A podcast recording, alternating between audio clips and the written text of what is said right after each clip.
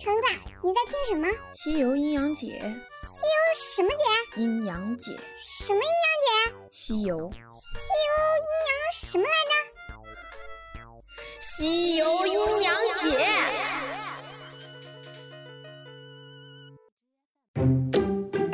大家好，我是橙子君，我是虫虫。本节目文案来自微信公众号“交易如人生”，由开号御书房制作播出。话不多说，我们正式开始今天的内容。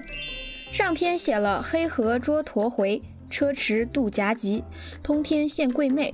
本篇讲第五十至五十五回：青牛精之圈，女儿国之胎，蝎子精之刺。杨倩。第五十至五十二回开篇便是一阙词：南柯子，心地频频扫，陈情细细除。莫教坑堑现皮鲁，本体常清净，方可论原初。性竹须挑剔，曹溪任西乎？勿令猿马气生粗。昼夜绵绵兮，方是显功夫。话说三藏师徒一路行来，望远山凹处有楼台高耸，房舍清幽，三藏便要去化些斋饭。悟空运睛一看，只见那凶云隐隐，恶气纷纷，便阻止了师傅的打算。但三藏却开始喊饿，悟空就去别处化斋。走之前，让师傅下马说：“师傅，我知你没甚作性，我与你个安身法儿。”拿金箍棒在地上画了一道圈子，请三藏坐在中间，八戒、沙僧侍立两边，言道：“但只不许你们走出圈外，只在中间稳坐，保你无虞。但若出了圈，定遭毒手，千万千万治主治主。”嗯，为什么有种爸爸出去打猎，让小娃娃好好看家的感觉啊？然而过了一会儿，三藏就走出去了，到了之前看到的楼台之处，八戒进去却没找到人，但只找到三件纳锦背心，不顾三藏阻拦，与沙僧一人一件穿上去，那却是妖怪点化的，用来拿人的。师徒几人很成功的把自己送进了妖怪的府邸。这仨队友怕是来整我悟空化了斋饭回来，不见师傅与几位师弟，也便明白了，急忙前去寻其踪迹。路遇山神土地告信，得知三众被那独角四大王擒去，悟空赶去营救，与那妖魔斗了数十回合，不分胜负。魔王喝令小妖齐上，悟空将金箍棒变作千百条打将下来，却被那妖魔使出一个白森森的圈子来。将金箍棒收作一条，套了过去。悟空只得翻筋斗，逃了性命。打怪这种游戏果然装备很重要，心疼我悟空。被逼无奈，悟空只好上天庭搬救兵，请来了托塔李天王、哪吒太子、雷公、火德星君、水德星君。结果无一例外，都被妖怪的圈子收去了兵器，一群人空着手，相顾无言，倒也光棍儿。知道妖怪有这么件神器还硬上，这些神仙怕不是傻哦？呵呵，作者的用意都不知道。这些神仙要是打赢了，不是衬托悟空很弱？哼，比给你，你来写。这时悟空想起了佛法无边，于是纵起筋斗云，来到灵山雷音寺求见佛祖。佛祖慧眼观之，明了真相，但未说破。着十八罗汉取了十八粒金丹砂，跟悟空去降妖，然后金丹砂也被收走了。降龙伏虎二罗汉方才对悟空言明，如来佛祖吩咐，如失了金丹砂，就去寻太上老君，便可一鼓而擒。呃，着实不太明白佛祖这多此一举的用意，莫不是顺便锻炼一下这十八罗汉？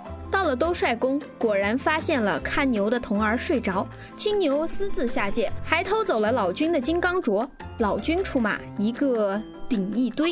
青牛精胆战心惊道：“却怎么就仿到我的主公来也？”只得现了本相，被老君带着回去。众神也取了兵器，各回各家。五十三回，师徒行至西凉女国附近，三藏与八戒误饮了子母水，腹痛难忍。用手摸时，似有血团肉块不住乱动。八戒扭腰撒胯的哼道：“爷爷呀，要生孩子，我们却是男生，哪里开得产门？如何脱得出来？”行者笑道：“古人云，瓜熟自落。若到那个时节，一定从血下裂个窟窿，钻出来也。”沙僧也笑着安慰道：“二哥莫扭莫扭，只怕错了养儿长，弄作个胎前病啊！这三徒弟还真是师徒情深啊！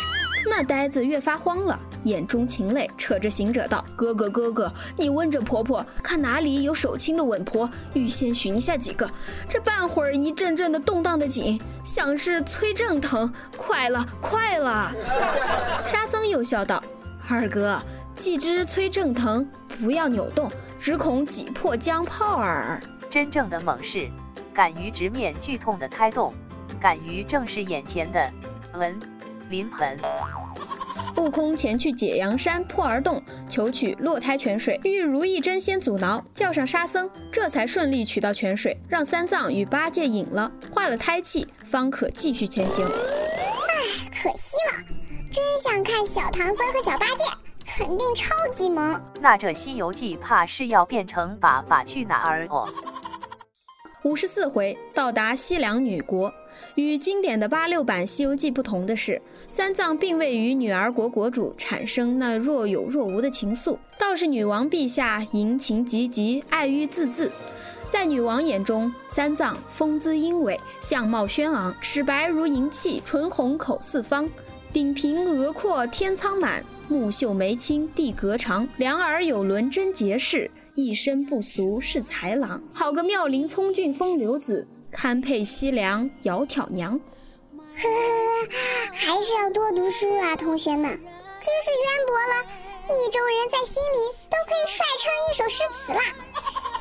三藏依得悟空将计就计，假意答应女王成亲，后借口送行三位弟子，得以脱身。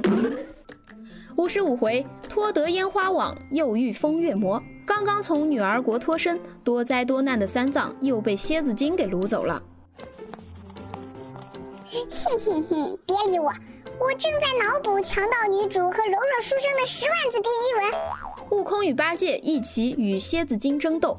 却分别被扎了一下，疼痛难忍，两次皆罢战而归。幸遇观音菩萨指点，求得卯日星君相助，方才消灭此妖，救得师傅。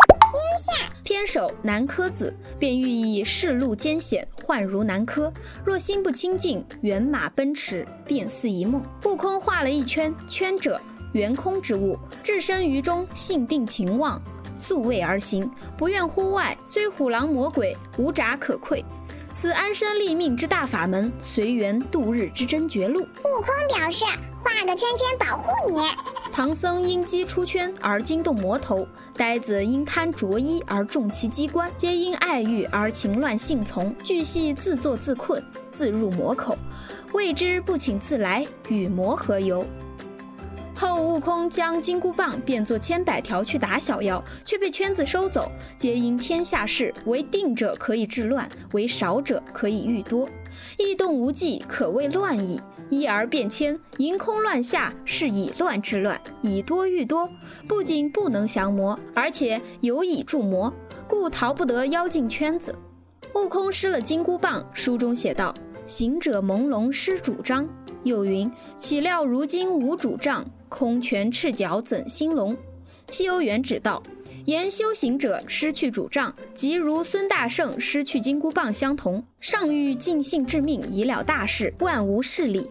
何则？意之为功最大，其为祸也最深。有主意者吉，无主意者凶。失去主杖，便是失去了主意。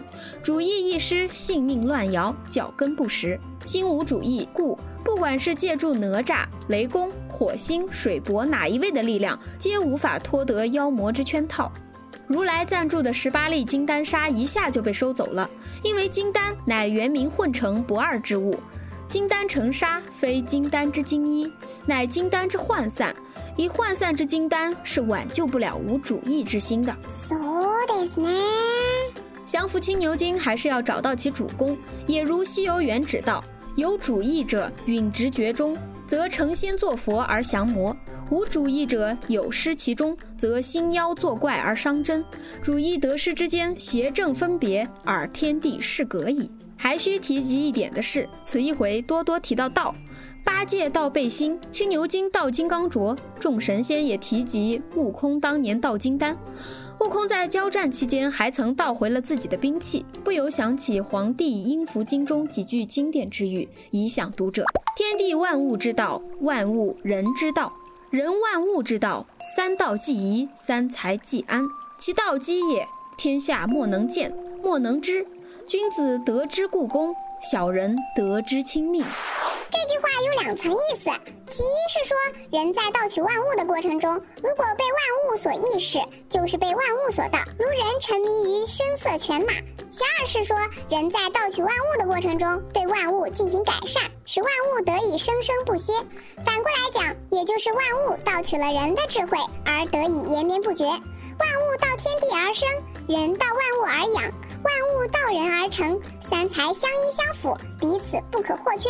这就是天地人三才相生、相养、相成的基本原理，也就是大自然运行的客观规律。人在这三才相道中，必须遵守这一客观规律，必须遵守三才相道、各得其宜的大道，三才方可无损，各安其任。人和自然万物能和谐共处，彼此互道，以养自身。可以的，虫虫，你很胖胖哟。子母合一节批的便是方士邪术，因道教典籍中有牵拱之说，这只是象言比喻，却被无知愚人当成了真或乱想象。象言破疑有云：真拱原非尘世拱，真签不是出山签，一情一性先天要，锻炼归根了大还。愚人不知彩虹签摘梅子服食吞餐相结圣胎者非也。若为红铅梅子能结圣胎，不过所结血块团肉，猝死之鬼胎而已，其他何望乎？所谓红铅，《本草纲目》有言：今有方士邪术，蛊弄愚人，以法取童女出行金水服食，谓之先天红铅，巧立名色，多方配合，愚人信之，吞咽惠子，以为秘方，往往发出丹疹，孰可探悟？那么铅汞到底是指什么呢？象言破疑有云：水火颠倒，又名坎离颠倒，以喻道心真知之神水，去治人心灵知之邪火也。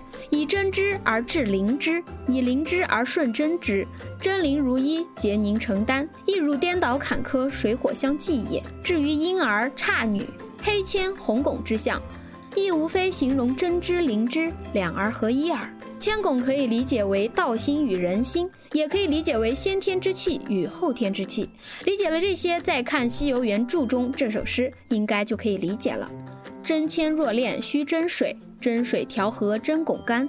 真汞真铅无母气，灵砂灵药是仙丹。因而往结成胎相，土母施工不费难。推倒旁门宗正教，新君得意笑容还。